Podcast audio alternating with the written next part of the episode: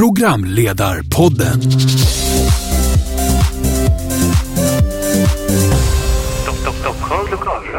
Mitt mål är att bli en av Sveriges bästa programledare. Men hur blir man det? Jag bestämde mig för att prata med de som redan är där och bjöd in några programledare till min podd för att fråga hur deras resa har sett ut. Vad har de gjort och vad har de för tips till oss som vill in i mediebranschen? Det kommer du få höra här i programledarpodden. Det här är en del av Stockholm Lokalradio. Ansvarig utgivare Tobias Torvid. Ja, välkommen till programledarpodden! Jag heter Caroline Eriksson och idag har jag bjudit hit en av Sveriges mest rutinerade programledare. Mannen som tar hem titeln som Sveriges längsta programledare och har varit i branschen sedan 1993, jobbat med nyheter på SVT och rest land och rike runt i när och fjärran, bland allt annat. Nu kan du se honom leda TV4s populära Postkodmiljonären och en ska bort. Välkommen hit, Rickard Sjöberg! Tack så mycket. Tack själv. Hade jag rätt eh, info om dig här? Ja, jag tror att du hade fel på en punkt. Jag Ja. är visserligen extremt lång. Mm. Men det finns längre. Ja, det är så. Jag tänkte faktiskt fråga det. Du tar inte hem priset som Sveriges Visst längsta? är Anders S. Nilsson snäppet längre än vad jag är. Och han är, ah, I och för sig, jag vet inte hur mycket han gör i TV just nu. Han är mest i radio. Ja, men han, lång är han. Han är jättelång. Och i branschen. Kanske han som får vinna. då. Ja, Ja. då får du gå hem så får jag byta. Så får vi ringa in Ja, Anders precis. istället. Det var ju det här med längden som var fokuset idag. Eh, men du, ser du dig själv som en av Sveriges största och mest framgångsrika programledare? Eh, framgångsrik är väl upp till andra att bedöma, men, men eh, ehm, jag är en av de mest frekventa. Jag är i TV ungefär 100 dagar per år eftersom vi kör Postkodmiljonären och Alla mot en, eller inte Alla mot en, gamla program som kommer upp här. Och En ska bort. Eh, det är två dagar i veckan nu och har gjort det i tio år. Liksom.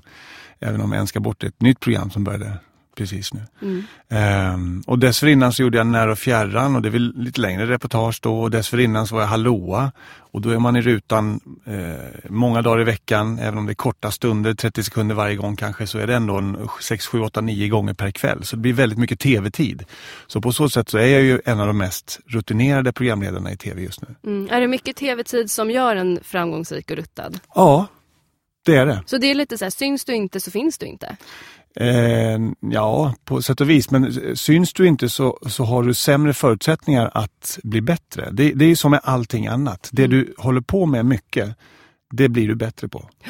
Om du eh, är mycket i TV och, och tvingas handskas med din nervositet till exempel, om du har en sån, eh, då blir du Även om det inte känns så, så blir du bättre och bättre för varje gång. Därför att vi fungerar så rent, rent fysiskt att för varje gång vi utsätts för samma stresssituation som vi har utsatts för tidigare så utsöndrar vi lite, lite mindre stresshormon än förra gången.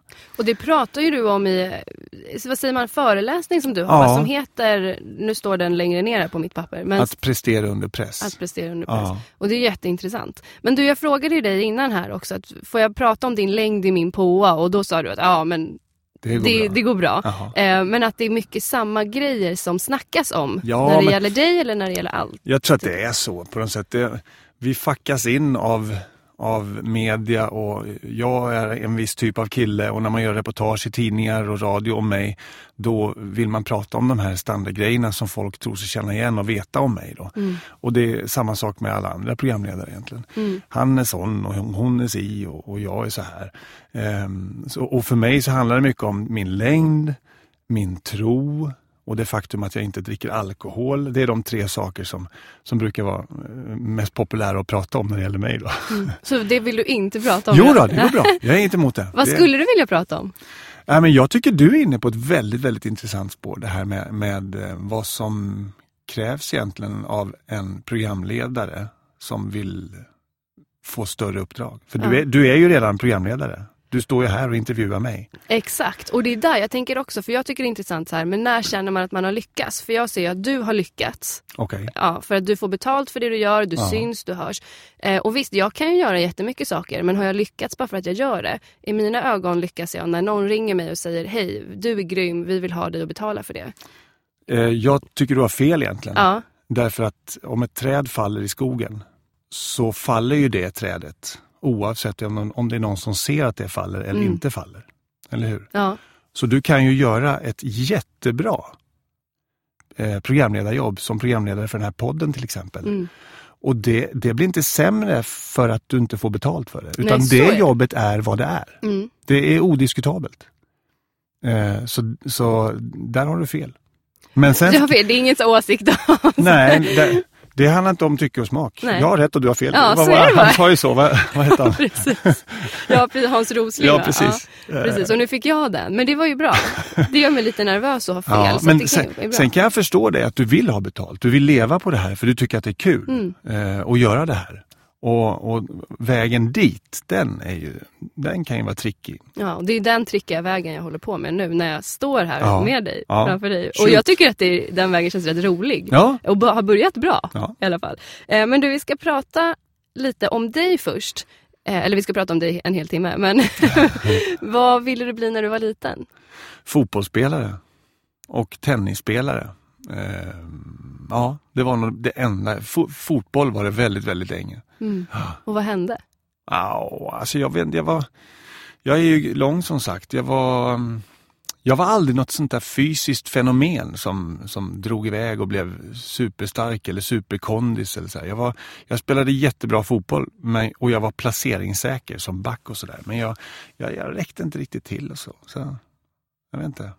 Men sen så blev du, hur kom du in på journalism Ja, och media? Och... Sen, men sen var det väl så att jag dagen före min 20-årsdag kom på att jag kommer verkligen inte bli fotbollsproffs Mm. eller tennisproffs. Slog det dig hårt? Ja, alltså, det låter ju som ganska löjligt, eller hur? För att, eh, men det, är- det är sådana sportdrömmar som alla små killar och små tjejer har. Ja. Eh, men för mig slog det ganska hårt. Jag tyckte att jag trodde ju någonstans innerst inne att men nu tar det fart. I'm a late bloomer, ja. tänkte jag. Inga konstigheter. Men dagen före 20 insåg jag att jag är 20 nu och jag har inte kommit hälften så långt som, som eh, alla de bästa. Liksom. Och jag hade spelat i division 4 i fotboll. Och, eh, det, det här kommer inte bli något. Så då hade jag en ålderskris på ungefär ett dygn. Och sen? Eh, och sen, sen så skakade jag av med det tror jag. Nej, men sen när det var dags att välja eh, inriktning efter gymnasiet där, då, då var jag väldigt intresserad av att bli hotell och restaurangekonom. Mm. Så jag sökte hotell och res- restaurangekonomlinjen i Göteborg. Jag hade jobbat på ett hotell här i Stockholm eh, och tyckte det var jättekul. Eh, samtidigt var det en kille i, i min kyrkoförsamling hemma i Växjö som, som var journalist som tyckte att Rickard, du, du ska nog söka eh, journalistlinjen på Södra Vätterbygdens folkhögskola också. Ja. Vad var det som fick honom att säga det? Jag vet inte. Han, han, han gillade väl på något sätt mitt sätt att prata och mitt sätt att ehm, lyssna kanske. Och, ehm, ja, någon, han, någonting såg han. Det skulle vara intressant att fråga honom om det. Mm, Ja. Verkligen, vi ringer honom. Har vi, vi har faktiskt numret. Nej, jag ska...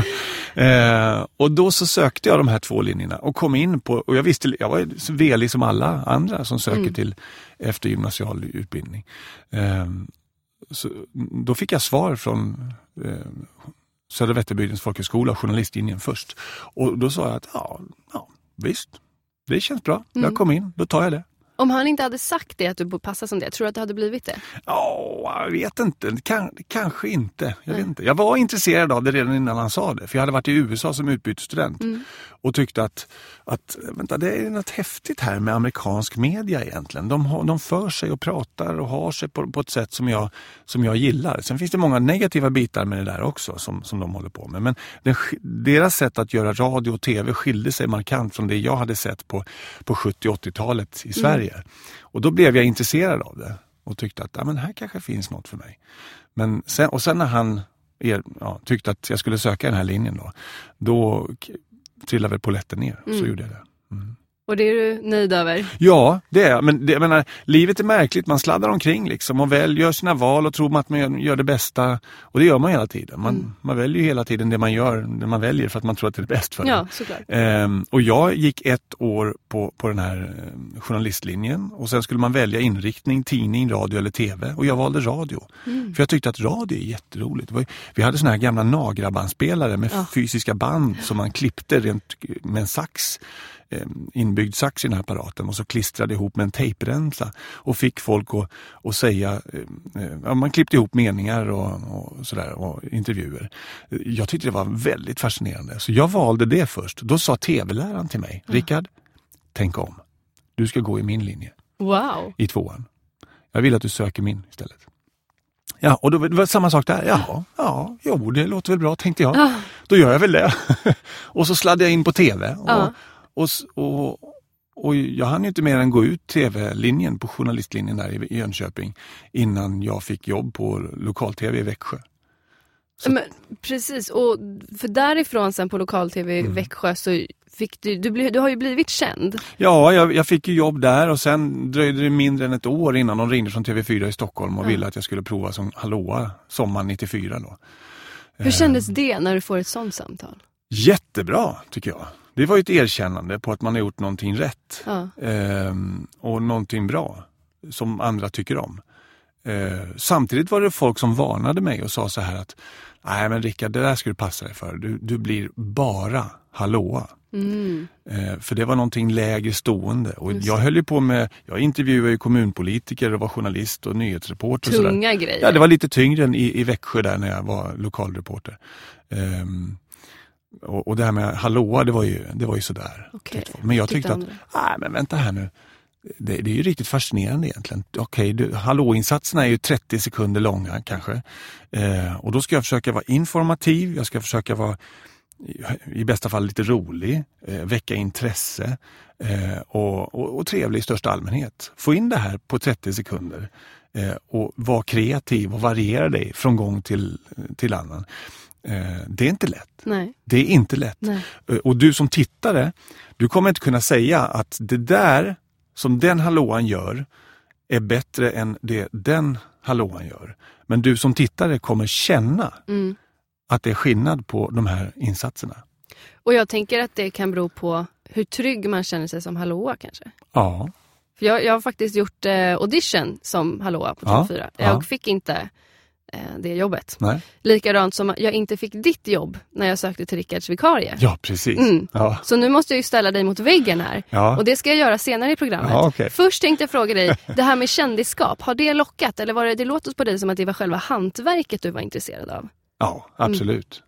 Sen, eh, det var jag intresserad av. Eh, eh, sen är jag den första att erkänna att jag är eh, något av en exhibitionist som tycker om när eh, jag står i rampljuset och när rampljuset gillar mig. Eh, och när jag får berätta det jag har att berätta och när jag blir lyssnad på. Jag tycker om det. Ja. Ehm, Men sen tycker jag också att det, det är kul att skruva på de här eh, yrkesmässiga små tv-knapparna som jag har att tillgå i min, i min yrkesroll eh, som, som tv-makare. Liksom. Mm. Jag tycker det är roligt att se vad som händer. Och jag vet att det är små, små nyanser som jag lägger märke till och mina kollegor lägger märke till. Men tittarna, eh, de, återigen, de, ser, de, de kan inte förstå vad skillnaden är från en gång till en annan. Mm. Men de kan känna det i Just bästa fall. Och vad är det för nyanser då? Är det på sättet du pratar? Eller? Ja, det kan vara på- på sättet jag eh, hanterar en tävlande, om jag har stora kontraster mellan att vara uppsluppen och vara hård. Eh, eller om jag har små kontraster och jag är mer, det ligger mest och bubblar på samma nivå hela tiden. Jag tror att, eh, att det kan vara, jag tycker det är väldigt lockande med, med eh, situationer som är eh, både hårda och mjuka. När hårda och mjuka får bo granne med varandra Mm. och vi kan sitta och skratta åt riktigt tramsiga saker. Men nu, pang, tjoff, tusan, nu. Mm. Nu gäller det 150 000. Vad betyder det här för dig? Är det do or die eller vad är det? Det tycker jag är jättehärligt. Om man får kastas mellan kontrasterna där. Det är jättehäftigt och jag tänker att du verkar gilla människor. Mm. Att träffa människor och att ha med människor att göra Ja. i dina program. Ja. Ja, det var mer ett konstaterande Jo men en det fråga. stämmer. det stämmer verkligen. Och, jag, och folk sa ju redan efter, efter ett eller, nej inte ett kanske, men två, tre år så här när jag har gjort det här programmet. Men Rickard, hur länge ska du hålla på egentligen? Nu har jag gjort det i tio år. Mm. Och jag tycker att det är, jag tycker det är lika kul att jobba, komma till jobbet varje gång. För det är en ny människa som sitter där. Och jag kan omöjligt i förväg säga hur det kommer gå för honom eller henne. Nej. För vissa som jag har jättehöga förväntningar på, de är välutbildade, vältaliga och eh, känner sig lugna och fina. De kan falla igenom helt och hållet. Ja. Och en del som är mer slabbadoback och bara glider in och hejsan hoppsan sådär. De kan resa sig och sträcka på ryggen och hitta sig själv och en, en del av sig själv som de själva inte visste fanns. Och det är så häftigt att få sitta så nära en människa när det händer. Jag förstår det. Det, Jag tänker det är Ja. verkligen som personlig utveckling och tv på samma gång. ja, Fast det kanske inte syns lika nej, men väl. för, för de som tävlar är det ju det. Absolut. Ja. Men du, eh, när kände du att du hade lyckats på riktigt? Ja, det var när jag gjort mitt första eh, radioreportage på Radio Jönköping under utbildningen i, Mm. i, i Jönköping. När jag hade en praktikperiod. Jag la ner, jag vet inte hur många dagar på det här enkla radioreportaget om någon ny datingservice i Värnamo som Mm. fanns. Jag vet inte, radio, nät, jag vet inte om nätdating eller något sånt där. Ehm, och Det är ett reportage som, som erfarna såna här radiokillar och tjejer gör på en eftermiddag. Liksom. Mm. Och jag satt i flera dagar och kämpade och kämpade, la spikertext och läste om och höll på och höll på. Men det blev sänt. Är det sant? När det blev sänt, Ah. Då kände jag att ja, ja men de tycker, de tycker att det här duger.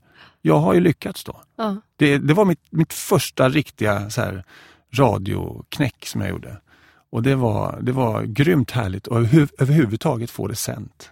Häftigt. Ja. Och då, för det du sa då var att eh, de tyckte att det blev bra. Ja. Spelade det stor roll att de tyckte att det blev bra? Om de hade sagt det här är inte bra men vi sänder det, hade det känts samma sak? Ja, va, ja, jag hade fortfarande känt att jag känt en stolthet över det. Mm. Eftersom när jag sa att nu är det klart, då var jag nöjd. Ja.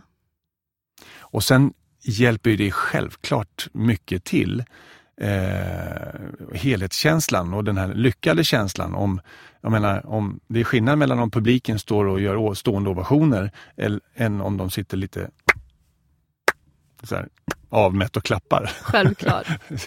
Eh, och nu tyckte de att ah, men det här är bra Rickard, vi kör vidare, gör ett till. Häftigt. Ja, Vad kul. Men känner du så idag fortfarande, bryr du dig mycket om vad andra tycker och tänker eller känner du att du står för dig själv? Att det här tycker jag är bra så det här Nej, men kör vi på. Jag tror att det, det är så exhibitionister funkar, att man, man går igång lite grann på belöningen som det innebär att, att, att få Cred. beröm. Mm. Ja. Eh, Men sen är jag ju, eh, sen har jag varit med, jag har ju varit med över 20 år, 20, Mm. 22, 23 år. Så att jag vet ju på något sätt eh, ungefär vad som är bra oavsett vad andra säger. Ja just det, du, kan, Eh. du har det mandatet att säga att sorry men jag vet det här. Ja men ibland kan jag känna att det här är jag nöjd med och det räcker. Ja. Så. Och det är ju väldigt viktigt tänker jag att känna att ja. Men det räcker. Men det är också en ganska farlig väg att gå inser Ja. jag. För att, för att ehm, eh, i slutändan är det ju tittarna och lyssnarna som bestämmer. Det spelar ingen roll vad jag tycker. Om jag är jättenöjd men Mm. ingen vill titta eller lyssna på det. Eh, då, då kommer ju inte jag bli långvarig Nej, i yrket. nej. Tittarstorm. Ja. Mm. Ehm, men du, ehm, vad är det som driver dig? ja men det är nog just det här ehm, mötet med de här människorna och få vara med när det händer häftiga saker. Och att jag också får spänna min yrkesmässiga båge Mm. eh, i den här programledarsituationen som jag tycker att jag får när jag möter människor och har chansen att, att locka fram någonting ur en mussla. Liksom. Det, det är roligt när det händer. Sen har ju jag förmånen också att, att jobba för Postkodmiljonären som drivs av Postkodlotteriet och lotteriet ger bort otroliga mängder pengar till välgörande ändamål varje Mm. år. Det, det är ju få förunnat att få både spänna sin yrkesmässiga båge och vara med och hjälpa bättre behövande till en, till en, bättre tillvaro. Eh, och det får jag. Det, jag är ju med på mitt lilla hörn och, och gör det och det tycker jag är fantastiskt härligt att få göra. Ja. Och vi ska prata mer om Postkodlotteriet sen. Ja, Ehm, men jag läste i en chatt med dig där det stod att du har räddats av en skenande elefant. Eller räddats, du har... ja vi, vi åkte iväg från en skenande elefant i Afrika, i Botswana i 1988 kan det ha varit när vi var på safari där. Precis. I, ja. Vad, vad är det här för någonting? Vad är det jag har Ja. läst? Ja, men det stämmer. Vi, vi hamnar, utan att veta om det, mitt emellan en, en elefantmamma och en elefantunge som hade kommit efter uppe i skogen. Och vi, vi såg inte det. Eh, och så stod vi där vid morgon, 80-talet, det var, vi var ute på åkte safari med vanliga så Toyota Corolla, 80-talsbilar. Ja. Liksom. Det är idiotiskt. Men den här lilla blåa Corollan den började spinna i sanden där och av någon konstig anledning, när den här elefantmamman tyckte att nu får det vara nog och började ta sats mot oss, då, då kom vi loss och åkte iväg. Ja. paniken. Ja, så, så man. Är du trött på att prata om det? Nej då, jag Nej. har inte pratat om det så mycket. Nej, du har inte gjort det? Nej, men det var inte mer än så. Det är inte så. Nej, precis. Så kul var det. Ja. Ja, men du, det stod också i den här chatten att om man känner eller är släkt med dig så får man inte sitta i heta stolen. Nej. Nej, så jag får inte sitta där nu. Ja, men jag tror inte du och jag känner inte varandra tillräckligt. Nej, Så vi, det är så. Vi, Vi- jag kvalar inte in på den Nej, precis. Vi har ingen, vi, det här är en yrkesmässig relation och det är första gången vi, vi ses Ja. jag. eh, och Vi har ingen personlig relation på det sättet utanför jobbet. Så då, då antar jag att det fortfarande skulle gå, Ja, gå så jag bra. kan Men, men eh, min, nu ska vi säga, min kusins eh, man Mm. som hon gifte sig med. Eh, han ringde för en sex, sju år sedan tror jag det var. Ja. När vi fortfarande hade tio kandidater som satt i studion och skulle trycka på knappar och se vem som var den första att, komma fram och få Mm. rätt svar. Ehm, han sa att, du vet du Rickard, jag har blivit eh, antagen att sitta bland de här tio kandidaterna för jag har sökt till programmet. Så kom jag på att det kanske inte är helt okej. Ja. Och du, ja det var bra du ringde, så jag. Jag ska kolla det här. Men då sa de att nej, ni är för, ni är för närstående. Ni, eh, han får inte komma. Nej. Så han hade kvalificerat sig egentligen, men han föll på att han var för nära släkt med mig. Och det är ju bra tycker jag. Det får inte vara någon typ av eh, diskussion om, om det skulle vara jäv eller inte. Att vi skulle ha hemliga tecken eller något sånt där, även om det, eh, jag aldrig skulle göra det. Men det får inte vara någon, någon misstanke om sånt. Det ska vara ett rent spel det här. Ja såklart och det är viktigt att det är konsekvent och Mm. Ja. att folk kan lita på det. Liksom. Ja. Speciellt när det handlar om så mycket pengar till välgörande ändamål. Eh, tänker jag. Och du har ju suttit i Hallåan som du sa. Du har Mm. gjort När och fjärran, Toner för miljoner. Du har gjort väldigt mycket. Mm. Vad har varit det roligaste programmet att leda? Ja, men de är alla roliga på olika sätt. Alltså det är, hmm. Den största kicken om man säger så, det, var, det, det kan ha varit Toner för miljoner faktiskt. Mm. När jag var programledare för eh, finalprogrammet där kan man säga. När det är 4 000 körsångare i Globen och 8 000 människor i publiken och jag Mm. kommer upp genom en lucka i golvet och kören sjunger, alla jublar. Och, ja, det är häftigt. Ja.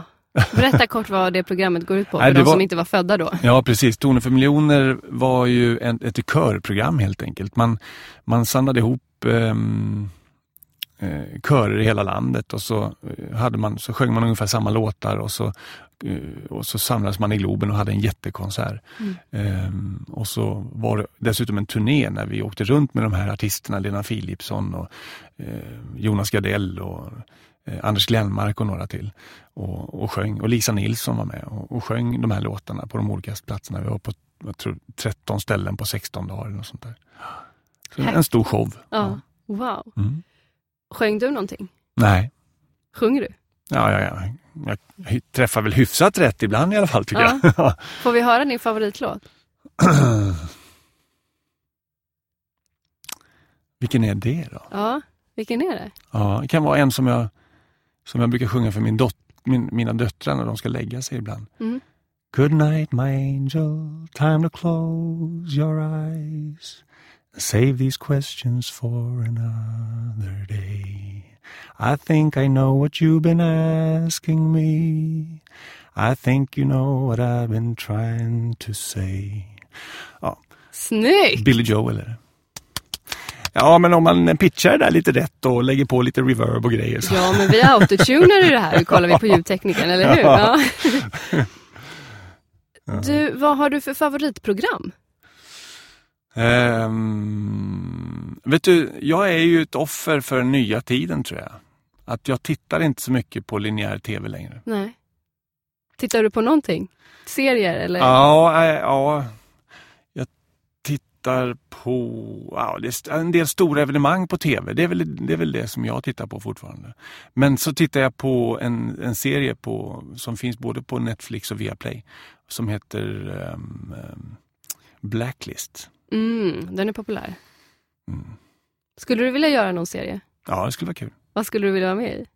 Ja, jag skulle gärna vara en karaktär i sånt fall som, som är ganska långt bort från mig. Jag skulle gärna vara bov eller något sånt där. Något riktigt grisigt svin. Ja men hallå, så vi satsar på en skådiskarriär om det här programlederiet går åt pipan. Ja, visst. Det är väl en, en av de där små dörrarna längst bort i korridoren. Ja. Apropå sliskiga typer, vad är det konstigaste fanmailet du har fått? Ja, det var ganska tragiskt en gång på, det var på ja, mitten, slutet på 90-talet var någon, en tjej som diktade ihop en, en berättelse om hur hennes och mitt liv eh, hade vävts samman.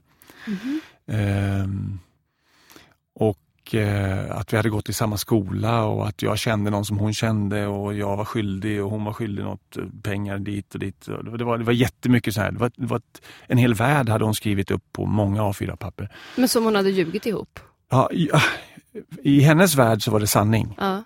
Eh, och i, men för mig som läste det då så var det ju bara hittepå. Eh, men hon, hon var ju inte riktigt frisk visade det sig. Nej. Nej. Var det någon som förföljde dig? Och du Nå, några gånger. Mm. Eh, så, så gjorde hon sig påmind sådär. Men sen så eh, ordnade det upp sig. Hur, hur är det med, apropå stalking och förföljelse och haters, får du många så här, hatkommentarer? Eller, Nej. Sådär? det är ganska lugnt tycker jag. Jag är ju jultomten, jag är ganska snäll. Ja, du har ju, jag har ju sett att det har refererats till dig som präktig. Ja, men jag delar för, jag, jag gör ju inte så kontroversiella saker egentligen. Nej. Jag delar ut pengar liksom och håller frågesport. det, det, och då är det svårt att få haters. Ja, precis. Ja, men, och det, det, det tänker jag också att vi ska prata om sen. Gud, tiden rinner iväg. Mm. Eh, nej, men vi ska prata om det här med varumärke lite senare. Mm. Eh, men vad är det viktigaste som du har lärt dig? Det, en, alltså det finns flera saker, men en av de viktigaste sakerna för att, att folk pratar om det här att, att han eller hon går igenom rutan. Mm. Vad är det egentligen? Och det är jättesvårt. Det, det är samma sak som det här. Jag, jag, kan tycka att någon som jag träffar inför programmet som ska sitta i Heta stolen eh, i Postkodmiljonären är briljant och vacker och vältalig på alla sätt och vis. Men på något sätt så dör det mm. när det hamnar i tv. Och det kan bli, vara precis tvärtom också. Någon som är, framstår som ganska grå och genomskinlig. Eh, helt plötsligt bara blommar ut och blir någonting i tv-rutan som jag inte såg skulle komma. Eh, och då, Det är svårt att sätta fingret på det där. Men jag, jag tror att för mig som programledare är det alltid viktigt att oavsett vad jag säger och vad jag pratar om så ska jag vilja berätta det här. Mm. Jag ska inte bara läsa det eller säga det, utan jag ska vilja berätta det här på riktigt. Eh, då tror jag, då har man tagit ett litet steg mot att kunna gå igenom rutan. För då, har man, då skapar man det är väldigt abstrakta värden mm. det här mm. egentligen. Mm, men kör på, jag tycker ja, det är intressant. Eh, då har man skapat förutsättningar för att gå igenom rutan tror jag. Och Så om du får ett manus där du ser så här, men gud, jag vet inte varför jag ska säga det här, jag vill inte berätta det här. Precis, vad betyder det här? Ja. Kanske jag känner. Istället för att bara läsa av det, utan att veta vad det betyder eller vad, vad det är som vill, de vill ha sagt. Så tar jag reda på det och så kanske jag formulerar om det så att jag tycker att ja, men så här skulle jag säga, då kan jag stå för det här. Mm. Då tror jag. Och det är ju så man gör som skådespelare också, så jag hör att det finns potential här att spela tjuv Blacklist. Mm. Ja. Bra jobbat, du har redan ingen teaterhögskola för dig. Eh, vad, är det för, vad är den värsta upplevelsen du har varit med om som programledare? Eh, Finns det någon riktig tabbe som du... Ja, jag gjorde en tabbe som hallåa en gång som var riktigt, riktigt stor. Och det, är, det, det var två tabbar egentligen. Det första mm. var att eh, det blev svart i rutan inför en gala på TV4 och jag satt och käkade mat när jag var hallåa. För den skulle gå igång automatiskt efter nyheterna. Men då, då ringer sändningsproducenten och skriker Rickard kom och säg något! och jag springer, älgar iväg, det är väl kanske 50, 70, 80 meter till den där till hallåbåset. Och jag mm. tänker nu ska jag vara kungen här och bara rädda allt. Och jag springer in och säger lägg ut mig bara. Och då säger jag några ord så här att Ja, som ni ser så är det alldeles svart i rutan och det skulle inte vara vid den här tiden för nu skulle ju galan komma igång och där tog min luft slut på riktigt. Sen, sen kom den här språngmarschen ikapp mig. Sen satt jag bara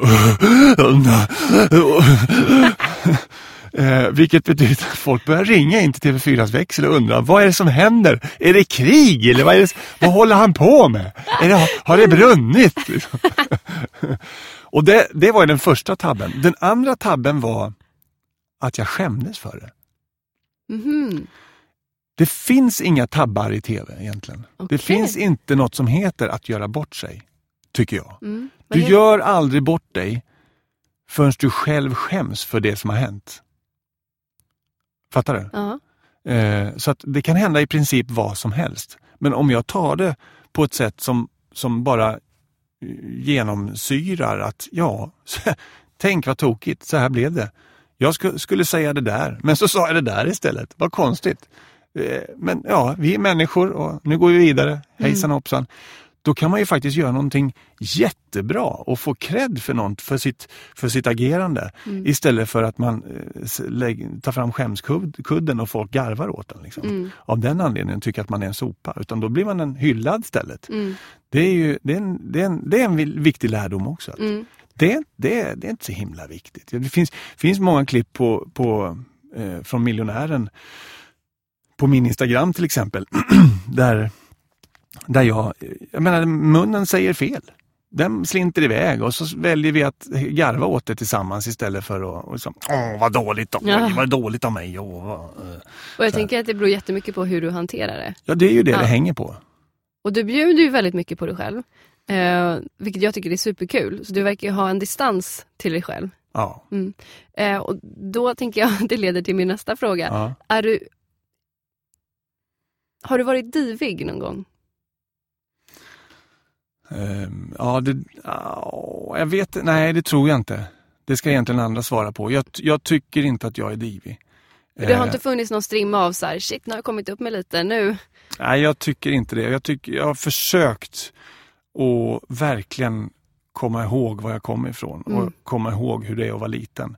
Hur det är att göra sitt första radioreportage på Radio Jönköping mm. och vara jättelycklig för det. Liksom och hur det är att, att eh, ringa och vilja ha intervjuer med sådana som är ljusår före mig i, i karriären. Och, eh, jag tycker att jag, jag, hoppas att jag aldrig framstår som divig. Däremot så tror jag att jag i vissa sammanhang kan lägga på ett litet, litet filter. Mm.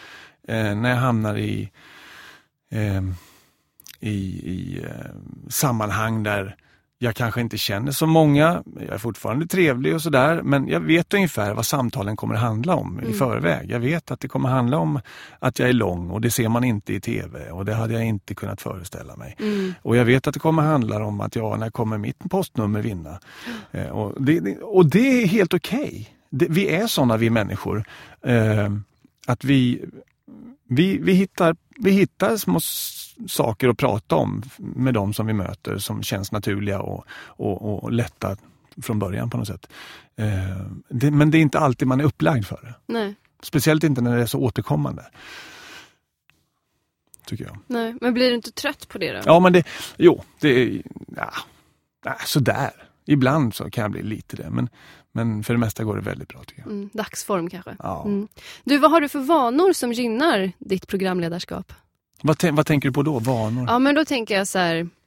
Vad är det, som, vad är det för vanor som gynnar ditt, ditt programledarskap i att som en vana som jag hörde, mm. som jag tycker var bra, det är att ja, du tittar på texten och du skriver om den. Ja. Du ser verkligen till att ha ett manus som är, som är du. Mm. Eller att du sover alltid 80 timmar, 8 timmar, inte 80 timmar. Ja, du sover alltid 8 timmar per natt för du vet att det är så du funkar. Ja. Det är en vana du har byggt upp för att det ska främja din karriär. Liksom. Mm. Har du några sådana vanor? Nej, men min vana är väl på något sätt i sånt fall att eh, lita på att det kommer bli bra. Och det är ju, det är ju, det tar ju några år att komma dit tror jag. För att om man har ett stort jobb framför sig och man förbereder sig och känner att nej men det sitter inte riktigt. Mm. Så den där dagen och den där, det där klockslaget när showen börjar, den, den kommer ju förr eller senare. Oundvikligen. Mm. Och är du inte klar då, då är det lätt att känna panik över det. Om du inte känner dig färdig med, med texten eller vad du ska säga eller vad du ska göra. Och så där. Men, men då har jag van, om, om det blir så, då går jag inte i spinn för det. Utan jag, jag tar för givet att det här kommer gå bra. Jag vet inte hur. Jag vet inte exakt vad jag kommer säga. Men min mun kommer att säga något. Jag lovar. Det låter ju som en sjukt skön vana. Är det något du alltid haft i dig eller nej, är det något du har byggt upp? Nej, det, det bygger man upp tror jag. Det, och det, blir ju, det kommer ju med åren när saker och ting, när man har lite distans och lite rutin och vetskap att för, ja, men vad, oj vad jag har stressat upp mig för det här, men det blev ju bra i alla fall. När det har hänt några gånger då kan jag redan innan strunta i att stressa upp mig. Ja. För då vet jag ju det kommer bli bra det här. Ja, men precis. vad har du för svagheter och styrkor som programledare? Eh, Styrkor jag- har jag, eh, tror jag, jag tror att jag är ganska bra på att lyssna, precis som du är. Du verkar vara bra på att lyssna. Tack. Ehm, Du ska få ge mig ännu mer eh, feedback sen Ja. i slutet av det här programmet Ja. så att jag kan utvecklas ännu mer. Mm. och det är ju jätteviktigt för att det kan bli ganska pajiga och tråkiga staccato-intervjuer annars när, när man läser från en fråga från ett papper så här. Och så kommer ett svar. Svar. Svar. Du-du-du-du-dum, svar. Mm. Eh, Det lever inte. Nej. Det går inte igång liksom. Ehm, och det är inte samma sak som att vara förberedd och ha en massa frågor. Men du, du måste vara förberedd, ha frågor eh, och veta vart du ska någonstans eh, i intervjun eller i programmet. Det är det viktiga. Eh, för då kan du alltid ta dig dit på något sätt. Ehm, men sen måste du vara öppen för vad som händer. Jag menar, om jag ställer mig och dansar här eller, eller börjar ringa min dotter och säga så här, du, du kan ju använda dig av det på något Ja. sätt. Du, du stänger ju inte av apparaturen och säger bryt, bryt, bryt. Utan då inser du att, ja, men, eh, hej vad häftigt att det händer något här. Nu, nu, det här kan vi ju använda oss av, det blir roligt. Ja, Så man måste vara, ha en plan, men vara villig att frångå planen. just det. Och, och det kan du vara villig att göra och känna dig trygg med om du vet vart du ska i Mm. slutändan till slut i alla fall. Vad har du för svagheter? Svagheter har jag eh, inga. Nej, du är fulländad. Du är perfekt. Ja, det är det här man vill komma fram till. Ja, precis. Och nu får du säga det i den här podden. Du är perfekt. Ja. Nej, det finns gott om svagheter. Och vad är det Eh, då? det gör det. Mm, jag, jag kan bli... ehm, jag kan känna ibland att jag skulle vilja vara lite rappare kanske. Mhm. Ja, ibland, ibland får jag in lite punchline sådär. Ehm, men eh, det kan, all, allt kan förbättras. Så är det ju. Vad tråkigt Ja. att vara fullärd. Ja. När är du som lyckligast? Åh, det är när jag och familjen och när vi är alla barnen tillsammans verkligen njuter av en stund, en, en aktivitet och alla mår bra och tycker att det är trevligt att vara tillsammans. Mm. Det, det är... Då kan jag, jag kan börja lipa av det. Så. Mm. Lipar du nu? Nej. Hur ofta händer det då? Att det, ni har sådana stunder? Ett par gånger om året. Nej, jag bara skojar. Nej då, nej, men det, det händer lite titt som tätt, tack och lov. Det är Ja. underbart. Bor Ja. alla barn hemma? Ja, vi är såna här eh, 50 familjer. Vet du. Just det. så att jag, är, jag är skild och omgift och jag har två döttrar och min, min fru har eh, två söner som är unga. Eh, så då när vi har alla de fyra barnen tillsammans så blir det ja, typ varannan vecka. Mm. Sådär. Ja. När blir du arg då? Vad är det som gör dig arg? Ehm, ja, jag kan, bli, jag kan bli arg på nonchalans, orättvisor och sådär. Eh, jag kan bli arg. Jag kan bli lite irriterad faktiskt. Och Just när vi pratar om barnen så kommer jag på det. Jag kan bli irriterad om jag är på ICA och handlar till exempel med barnen och vi har en diskussion om någonting som Ska jag få det här eller inte? Nej, du får inte det därför att och vi är mitt uppe i något och vi ska välja bröd och sådär. Och just där och då så är det någon som knackar mig på axeln och säger något om att eh, du, det, här, det var länge sedan vi vann i Roslagen. Eh, ja, men skit du i det. Ser du inte att jag står och väljer bröd här nu? Det, Ja. Normalt så har jag inga problem med en sån, med en sån fråga. Nej. Jag tycker det är jätteroligt att folk reagerar på, på det vi gör och är engagerade. Ja. Så normalt kan jag tycka om det. Men om, det, om mina två världar krockar, som de kan göra där då, när, när jag både är med barnen i jätteprivat ärende Mm. och dessutom då får en fråga som är ett jätteprofessionellt ärende, Mm. då kan jag bli lite så här. Och det är inte så konstigt tänker jag. Eh, och det handlar ju om det här med varumärke. För ditt varumärke är ju verkligen Postkodmiljonären. Ja. Känner du att du kan vara privat? Ja, Eller jag- är du jämt? Nej, jag, det, är en, det är en av mina fördelar kan jag säga. Att jag behöver inte... Jag vet ju att jag måste ju vara korrekt för att bära Postkodlotteriets flagga på något sätt. Mm. Och vara, vara den, en av de främsta talesmännen för Postkodlotteriet som jag är genom reklam och såna här saker. Ja. Och en av de som syns absolut mest. Eh, då, då förväntar ju de sig att jag ska vara eh, att jag ska uppföra mig, kort sagt. Mm. Eh, men det, jag känner inte att jag måste skruva så särskilt mycket på mig själv för att uppföra mig. Mm. Finns det någon gång du har känt dig fångad i det här Eh, varumärket? Ah. Det kan ju i sånt fall vara att eh, vissa gånger eh, Ja, i vissa gånger så, har jag, så, så kan jag inte göra vissa jobb Mm, därför att jag är för mycket eh. Postkodlotteriet. Vad skulle det kunna vara för jobb då? Ja, det var vid något tillfälle som jag tror Cancerfonden eh, ringde till mig och ville att jag skulle vara, sitta i telefonväxeln på Cancergalan Just i det. TV3. Mm. Eh, och då sa jag absolut, det är jättebra. Jag sitter gärna där och, och, och svarar i telefon och är med i bild och svarar, var, är med i någon intervju och sådär. Så de, Cancerfonden tyckte det här var bra. Mm. Men sen några dagar före den här galan, då ringer, ringer de och avbokar och jag undrar varför. Nej, då var det TV3 som tyckte att, nej Rickard, han är för mycket TV4. Mhm. Han är för mycket Postkodlotteriet och TV4. Så då blev det helt plötsligt en, en, en kanalkamp Ja, och krock det. om det där som jag tyckte var lite onödigt. Jag menar, det, är ju, det finns framförallt in, vid ett sånt tillfälle så finns det ett ännu högre syfte än Ja. att hålla på och tjafsa om vilken kanal man kommer från. Kan du tycka att det har gått till överdrift ibland det här med Ja, kanaler? det, ja, det, ja, det tycker jag. Det är lite små, så här, känns lite så här protektoristiskt ibland. Ja. Eh, Men förstår du inte lite ändå att man- 80-tal, 90-tal så. ja. Men de vill ju ändå ha sina boxar tänker jag. TV4, det här, så här, det här är TV4s profiler. Det här är Ja. TV3s profiler. Jo, de har inga profiler. Men jag, jag tycker ju då att ingen har något att förlora på att jag sitter med i, i, i telefonslussen Mm. i, en annan kanal vid ett tillfälle. Det eh, för, för ett gott syfte liksom. Nej. Så tycker jag. Men du fick dem inte att lätta upp sig där? Nej. Nej. Prenumererar, prenumererar du själv på lotter då? Ja, det gör jag. Får du vinna då? Jajamän. Ja. Hur mycket har absolut. du vunnit? Jag har vunnit 500 kronor per lott vid ett tillfälle. Okej. Mm. Men hur skulle det gå om du hamnade i Heta stolen då? Ja, det, det har inte med lotten att göra. Nej, Nej, Nej det är olika saker. Det var dålig research Ja, mig. men det är Mm. lugnt. Nu ska jag berätta för dig. Ja. Lotten är en sak och Heta stolen är en annan sak. Eh, Postkodlotteriet är en sak eh, och Postkodmiljonären är, kan man säga, en annan sak. Postkodmiljonären är ju en frågesport där man kan vinna pengar på sin kunskap. Ja. Och Postkodmiljonären drivs ju av Postkodlotteriet för Precis. att marknadsföra Postkodlotteriet. Men i, i lotteriet är ju ett lotteri, så där köper man lotter. Så du kan ju sitta i Heta stolen utan att ha lotter. Okej, och Ja. då är det så för att då tänker jag att jag lever, jag lever för, förr i tiden Ja. eh, när jag kom ihåg att det var samma sak, eller har det aldrig varit samma sak? Nej, det har aldrig varit samma sak. Det har inte det. Vi skulle kunna ta vilket tv-program som helst egentligen Ja, eh, och, och marknadsföra Postkodlotteriet i. Nu just det. har vi brandat om Who wants to be a millionaire?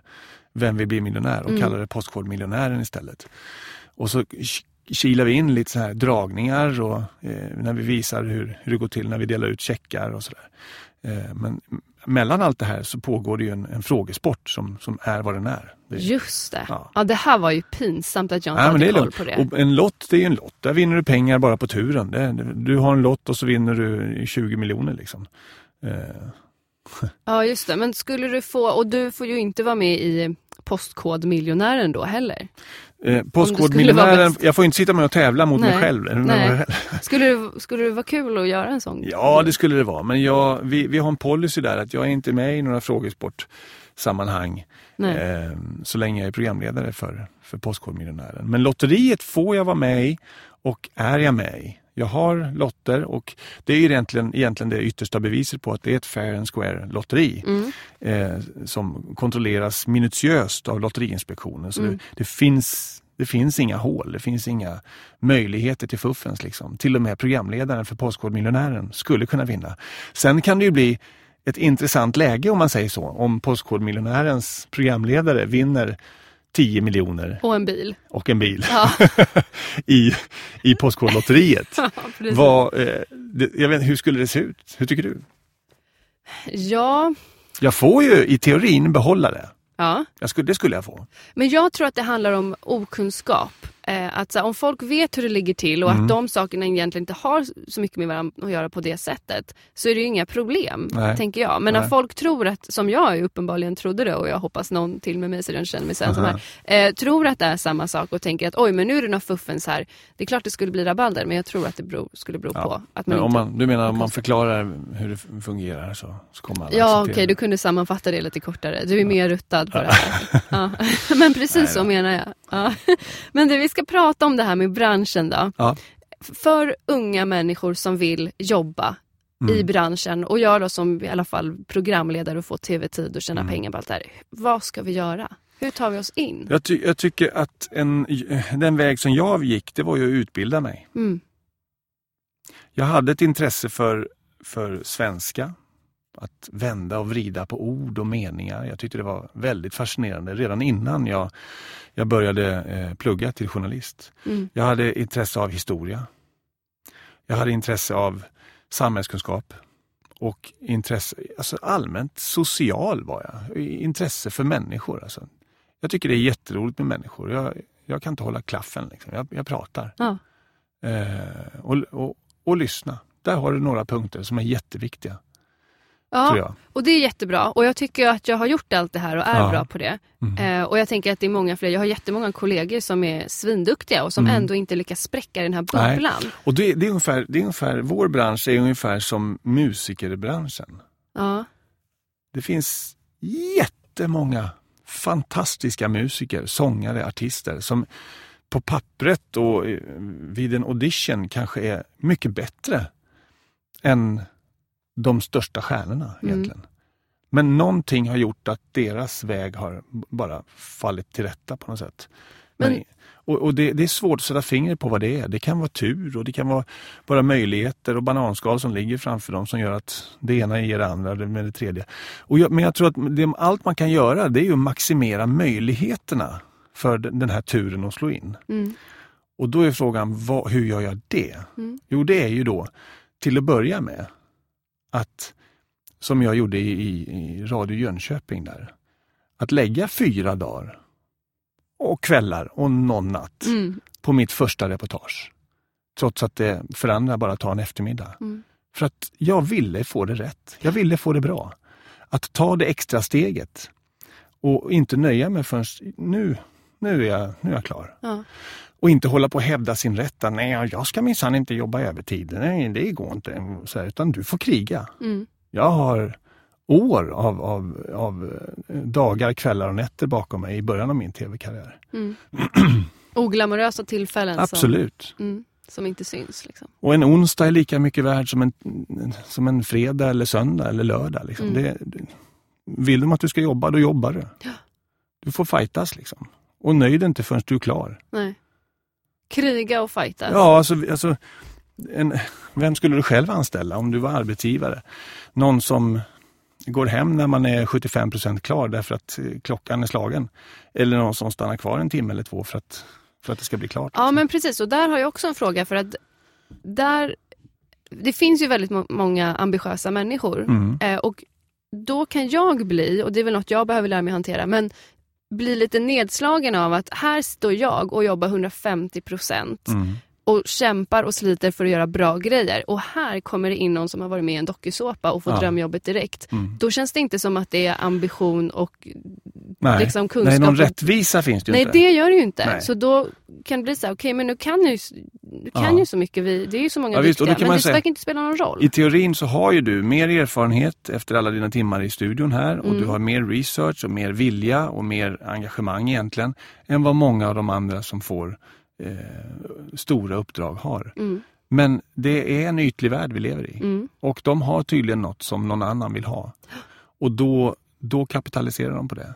Och det är ungefär som att säga att en del säger att hur mycket tjänar Zlatan egentligen? Hur mycket, hur mycket gör han på ett år? Jag vet inte, är det 100 miljoner, 500 miljoner, 200? Jag vet inte. Och så säger man så här, ehm, nej han är inte värd det. Det finns ingen som är värd så mycket pengar för att spela fotboll. mm, Och det är ju skitsnack. Det är ju totalt bullshit. mm. För att så fort det finns någon som är villig att betala de här pengarna, då är han värd det Mm. per automatik. Sen kan du tycka vad du vill om det. Och jag kan tycka vad jag vill om att någon som är betydligt mindre rutinerad och kunnig och duktig än vad du är i mina ögon Mm. får ett jobb som du skulle vilja ha. Det kan jag tycka suger. Men om det finns någon som är villig att ge den här andra människan jobbet, Mm. då är han eller hon värd det. Mm. Så hitta den som är villig att betala för dig, ser jag som en nyckel. Ja, men hitta, jag tror att börja i farstun som man säger när det gäller hunduppfostran. Liksom. Hitta, hitta en liten uppgift på ett ställe och så gör den bra. Mm. Det är det bästa tror jag. Eh, alltså, och när du har gjort det, när du har gjort ditt första radioreportage på Radio Jönköping Mm. eh, och fått det sänt, då gör du ett till. Mm. Och, och så gör du ett till. Och när du har gjort det här, då kommer du förhoppningsvis flyttas till huvudredaktionen. Mm.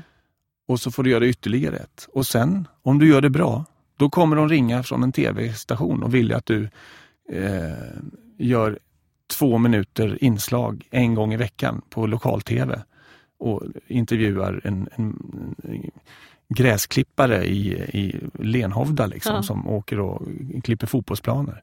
Men då gör du det. Och du gör det förbaskat bra, Mm. för du sätter en stolthet i det. Det spelar ingen roll vad uppgiften är. Om det så är att du ska koka korv, då ska du ta med tusan koka den där korven så bra det bara går och sätta en stolthet i det. Mm. Det är det enda sättet. Då maximerar du dina möjligheter. Just det. Inte, inte förr. Jag var ju på SVT och var inspelningsassistent. Bra. Nej, det gick ju sådär. Mm. De var inte nöjda med mitt kaffe så att jag fick sluta. så fikabordet var inte så fint uppställt så att eh, jag fick avrunda det jobbet. har, jag, har jag spräckt mina möjligheter? Ja, men då kan du ju fråga, vad var det som var fel? Så gör jag det bättre nästa Jag var gång. för bra med människor och tyckte det var för roligt att prata med Och då och, sumpade du och din inspirera egentliga människor. uppgift. Ja, ja, min egentliga uppgift fick inget fokus. Så att, Mm. eh, det är väl det jag får lära mig kanske av det.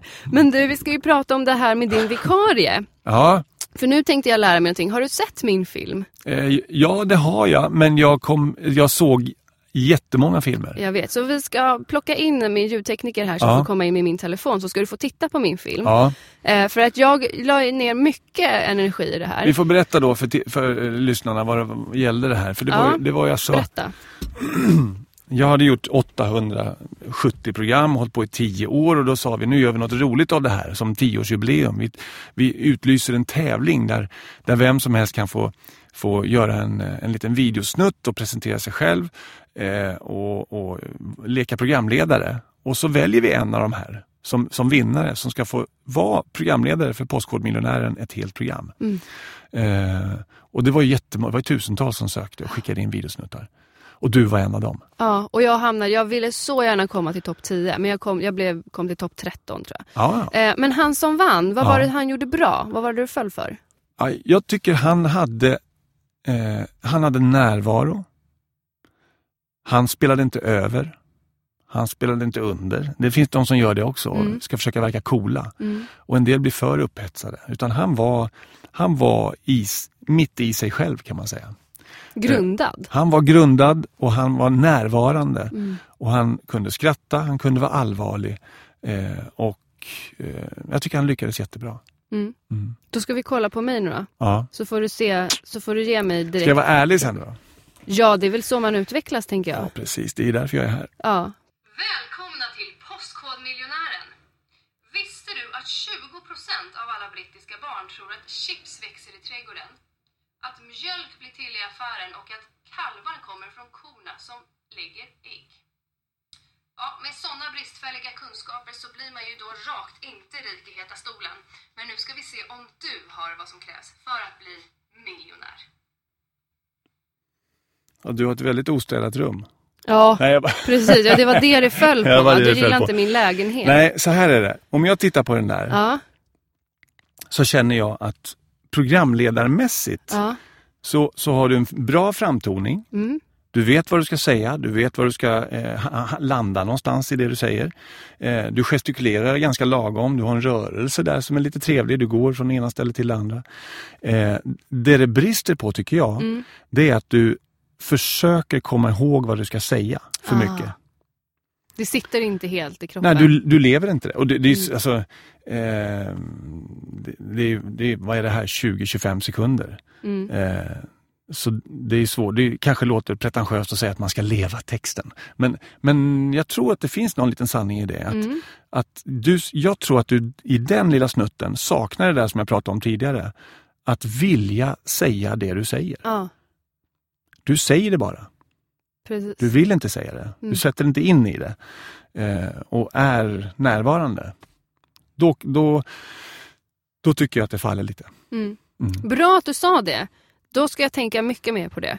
Och vara Och det, och det känner jag, när du och jag pratar, Ja. eh, då är du närvarande. Mm. Du lyssnar, du ställer jätterelevanta följdfrågor. Du, eh, du ställer en ny fråga när det passar, när ämnet är uttömt. Det här är jättebra. Fantastiskt bra. När du drog igång programmet, då var du programledare Karro. Mm. Vilket inte är så trevligt. Okej. Vet du, så där har min kille också sagt till mig. Hej! Nu är det det, det, det, det, det. Hej, välkomna! Hej. Det Ja, blir- du gillade inte den nej, grejen? nej, men det blir... Du kan, vara, du kan dra ett intro och vara energifull och sådär, men det blev lite läst. Liksom. Ja. Det blev lite... ehm, det blev lite en, en roll som du spelade istället för att vara Carro. Okej, så Och det- hitta mig själv. Ja, ja, och det där kan ju du och din kille hålla på och trixa med och, och, och testa olika varianter. Liksom. Vad- Ja, vi har vad- inget sån typ av rollspel bara så att det blir tydligt. Nej, nej, nej, men det kan ju vara trevligt att ha. ja. Sysslar du med sånt? Nej, jag Nej, men eh, det kan ju vara eh, det kan ju vara roligt att testa olika varianter. Mm. Dra, dra, dra på växlarna, upp och ner. Gör det lugnt och fint och gasa på extra mycket energi. Och så till slut så hittar du någonstans där du känner att ja, men, nu, nu, har jag, nu är jag energifull och jag trycker på och säger det jag vill säga. Eh, och jag menar det verkligen. Menar det du säger. Liksom. Mm. Vad bra, det var en sjukt viktig lärdom som jag fick av dig. Ja, sen, sen gäller det, utmaningen för dig är ju att, att omvandla de här orden i praktiken då, Ja, på något sätt. Precis. Jag menar att sätta det i kroppen, att vara närvarande, att grunda det. Mm. Vad är ditt drömprogram att leda? Ja, det är jättesvårt. Det är eh, jättesvårt. Jag, jag är väldigt, eh, det är svårt, det är dumt att säga men jag är väldigt nöjd med det jag gör faktiskt. Jag tycker det är jättetrevligt och jag är glad för det. Om jag skulle vilja göra något annat, jag skulle vilja göra ett reportageprogram igen kanske.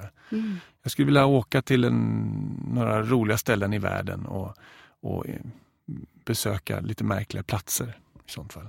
Sen skulle det vara kul att ha ett intervjuprogram med, där man kan sitta och tugga och prata lite längre och, och ha lite större så här, själsliga möjligheter än, än vad vi har i Postkodmiljonären. Ja, för det är det jag tycker med dig nu när vi pratar här. Du har ju, det, jag upplever dig som en person som ja, men verkligen gillar människor som vill Mm. prata om sådana saker. Du vet att sitta en natt, nu dricker inte du vin, men att sitta en natt och dricka vin och snacka filosofi och bara vad är meningen med livet? Mm. Det skulle ju vara så intressant. Ja, Ett sånt program skulle jag titta på. Eller sidekickar då kanske. ja. Ja. En, natt, en, natt, En natt. en natt med Rickard. En natt med Rickard. Ja, men ska, Och vi, Karo. ska vi pitcha det? En natt med Rickard och Karo. Ja. Din Ja. fru och min kille får... Jo men de kan ju vara sidekicks då. Ska, ja, de ska vara sidekicks till oss. Ja. Mm.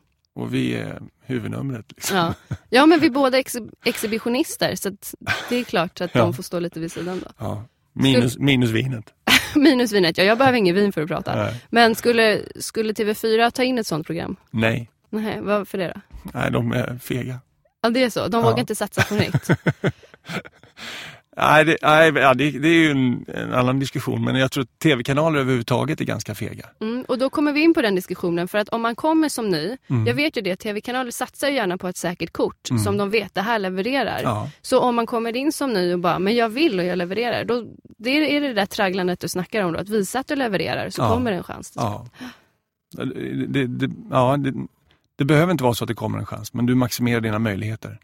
Och, och då gäller det att få chansen på den nivå som, som chansen ges. på något sätt. Det spelar ingen roll om, roll om det är hög eller låg nivå eller, hur du betraktar det. Utan även om det är en liten, liten uppgift i en redaktion eller en, en liten reportertjänst var som helst, gör den bra. Mm. Koka kaffet jävligt bra. Precis. Ja, Stans bästa kaffe. ja. Jag får ringa SVT igen då och fråga om Jag vill ha en chans till på kaffet. jag lovar, du kokar bra. Ja, precis. Ehm, men du, hur... eh, vad finns det för dos and don'ts i mediebranschen? Dos är definitivt det vi har pratat om, att, att göra uppgiften. Mm. Se till att bli klar. Tar det tid så får det ta tid. Men se till att bli klar. Gör det du ska. Eh, don'ts... nej, du kan inte hålla på och vara divig. Liksom. Du, du måste vara en arbetare på de flesta positioner. Det är Ja. väldigt få som kommer undan med att vara diva. Ja, och jag vet ju att det finns vissa tunga namn Mm. i den här branschen som ändå är diviga. Kommer de undan för att de är folkkära? Ja, för de kommer undan för att de är det för att de, de säljer. Mm. Och det återkommer ju till det, att bli någon som säljer. Du måste sälja. Ja, men det är det här. Du, du pratar om dokusåpa-figurer som du tycker det är orättvist att de får jobb men inte du. Mm. Eh, Men av någon, och de, de kan ju bete sig hur som helst men av någon anledning så säljer de. Ja, Och så fort det finns pengar att tjäna då finns det en kanal där. precis. Och det är därför jag tänker att då handlar det inte bara om kunskap och driv och Nej. ambition att man är duktig. Utan Nej. nå- hitta någonting som säljer. Liksom. Antingen Ja. blir du bra eller så blir du känd. Mm. Och, och löser det. Men du, när du har, om, om du har en dålig dag eller om du har en kris. Mm. Har du haft en kris? Ja, jag menar det är kris och kris. Det är, mm, det är aldrig roligt att gå igenom skilsmässa till exempel. Och det är, jag var med om en olycka i när och fjärranarbetet för 13 år sedan som inte var rolig heller. När, eh, så det, ja, det finns några kriser ut med, ut med resan. Mm. Hur gör du för att ta dig ur dem och för att peppa upp dig? Liksom? Om du ändå måste gå till jobbet och Ja, leverera. precis. Det är, ja, eh, på något sätt så har faktiskt jobbet blivit min oas. Där jag, dit jag kan gå och jag kliver in i studion och då kliver jag in i, i en annan värld som, där jag är, regerar. Eftersom jag är programledare där. Och Mm. det, och det har känts ganska skönt faktiskt. Jag, eh, under resans gång när det varit när det blåst av olika anledningar så har jag kunnat skilja på de här världarna väldigt bra. Och det har varit skönt. Mm. Så det är jobbet som har blivit din räddning. Mm. Vad härligt. Men du, du har ju redan, eh, redan givit mig feedback. Mm. Är det något du vill avrunda med? Du, tro på, fortsätt att tro på dig själv och det här som du gör nu, det är ju fantastiskt. Det är ju jättedriftigt. Det är ju du, du, eh, det är bästa CV som man kan tänka sig. Om, om du söker ett, ett reporterjobb eller programledarjobb någonstans, då bara ger dem den här länken och, och visa vad du har gjort. Det är jättebra. Det är verkligen att ta det extra steg, steget. Fortsätt med det. Bra. Tack och tack snälla för att du kom hit. Jag blev superglad när du Tack tackade själv. ja. Lycka till. Verkligen, tack. Eh, Du har lyssnat på programledarpodden. Nu ska jag försöka ta det här och inte låta snackig. Ja, Du men, lys- mena det du säger nu. Ja, eh, okej. Du har lyssnat på programledarpodden och ansvarig utgivare för det här programmet är Tobias Torvid. Vi ses igen nästa vecka. Hej då! Det tycker jag var jättebra. Var det bra? Var det ja, bättre? Ja. Ja, men bra. Hälsa Torvid. Det ska jag göra. Då tackar vi. Hej då! Du har lyssnat på programledarpodden. För att höra programmet i sin helhet, surfa in på soundcloud.com programledarpodden. Om du vill ha de senaste uppdateringarna från programledarpodden, gå in på Facebook och gilla vår sida.